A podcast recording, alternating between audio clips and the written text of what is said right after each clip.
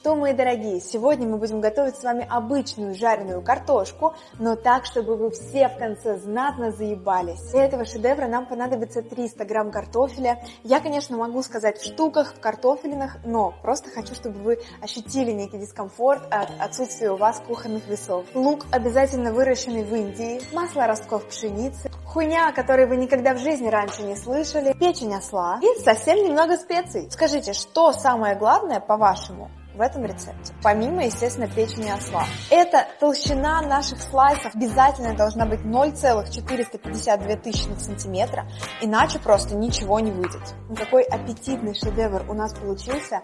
Такая ресторанная подача всего за 3 часа вашей жизни.